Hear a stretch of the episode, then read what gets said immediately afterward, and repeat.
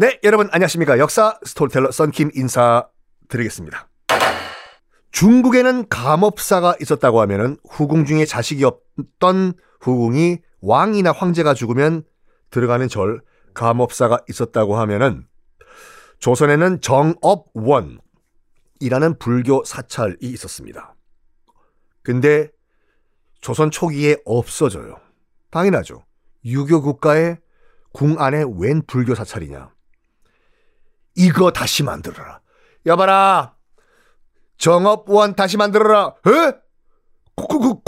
궁 안에 지금 절을 만든다고요? 어, 야, 야, 이거 안 됩니다. 안 되긴 뭐가 안 돼. 주상전하. 당장 지금 다시 부활시키라고 어명을 내리소서 주상전하. 내 엄마, 엄마가 아니라 내, 내. 와우. 불교 부흥 시동을 겁니다. 부릉, 부릉, 부릉.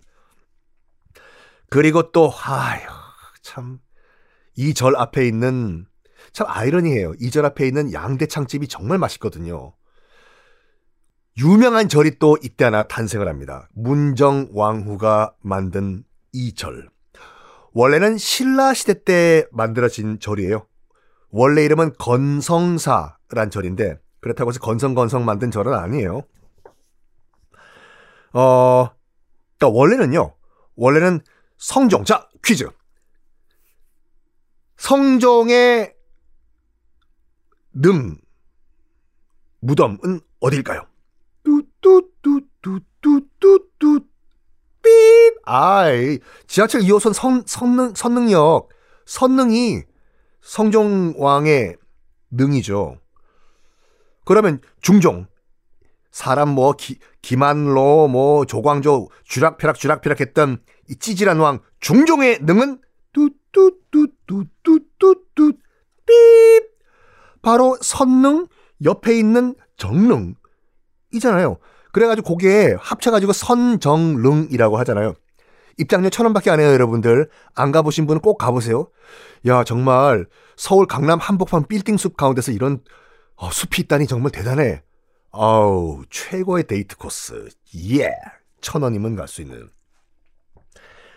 이 선능과 정능을 지키는 사찰. 사찰을 하나 만듭니다. 만들어요. 만든다기보다는 이름을 바꿉니다.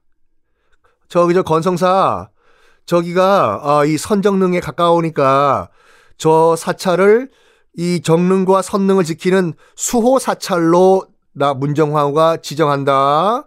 이름이 뭐라고? 건성사 참 건성으로 지었네 이름. 내가 이름 바꿔줄게. 어, 은혜를 받은 사찰이다. 은혜 은자에 받을 봉자. 봉은사로 한다. 맞습니다. 지금 삼성동 코엑스 앞에 있는 봉은사가 그때 이름을 바꿉니다. 문정왕후와. 야 문정왕후 하면 또 빼놓을 수 없는 게 이제 봉은사의 당시 주지 스님, 보우 스님 이 등장을 하는데 지금도 여러분 혹시 기, 어, 기회 되시면 봉은사 삼성동 코엑스 뒤에 있는 그 봉은사, 그 봉은사 앞에 제가 아까 말씀드렸던 양 대창집이 정말 맛있거든요. 좀 아이러니하죠. 불교 사찰 앞에 서울 최고의 양대창집이 있다는 걸. 아마 자, 거기 가시면 거기서 몰래 혼술하고 있는 썬킴을 발견하실 수가 있을 겁니다. 그러면 그냥 가지 마시고 양대창 1인분 저한테 좀 시켜주시고 가세요. 돈이 없어가지고 많이 못 먹습니다. 어쨌든 당시 이제 그 어, 상황이 어떤 상황이었냐면 문정왕후가 또 윤원형 등등등이 왕은 정말 삐리삐리삐 아무 실권도 없는 왕이고 나라가 잘 굴러가겠습니까? 안 굴러가겠습니까? 나라는 개판이었습니다. 당연히 백성들의 삶은 밥은 먹고 다니나 못 먹죠. 또 하필 나중에 명종이 정말 저주받은 왕이라고 소리 듣는 것이 명종이 즉위하자마자 계속 조선은 흉년이었어요. 가뭄. 저주받은 왕. 그러다 보니까 먹고 살 게 없다 보니까 나중에 얘기할 거 지금 말씀드릴게요. 임꺽정 있죠? 임꺽정이 바로 요때 문정왕후와 명종 때 등장합니다. 도적. 임꺽정. 먹고 살 방법이 없기 때문에 난 도적질이라도 하겠다! 임꺽정. 그러니까 일반 백성들은 먹고 살 게 없으니까 일단은 양반댁에 노비로 들어가든지 일단 노비로 들어가면 밥은 주니까. 아니면 에라 모르겠다 난 다 내가 도둑질할 거야! 임꺽정 같이 도적이 되든지 산적. 안 그러면 절에 들어가는 거예요 머리 깎고. 왜냐면 절에 들어가면 밥은 주니까 들어가요. 그래서 너도 나도 절로 들어갑니다 스님들의 수가 폭발을 해요 그쪽은 어디서 온 스님인가 나는 전라도에서 올라왔어 등등등. 나는 경상도에서 왔어. 그러니까 백성들 사이에서 당연히 유교가 인기가 폭발하겠죠. 이거 봐. 내가 내 치 옆, 옆에 살고 있던 만석이도 이번에 머리 깎고 스님이 됐는데 말이야. 어우, 저기 절에 들어가니까 이런 말 한대요. 우리가 열심히 득도만 하면은 우리도 극락 왕생을 할 수 있대. 거기 가면 편하게 살 수 있다고 하더라고. 그래? 어유 좋은 데 간, 죽어서 좋은 데 간다니까 나도 한번 머리 깎고 스님이나 한번 돼볼까? 불교가 알게 모르게 백성들 사이에 퍼졌어요. 그러면 스님들이 많으면 스타급 스님이 나오겠죠.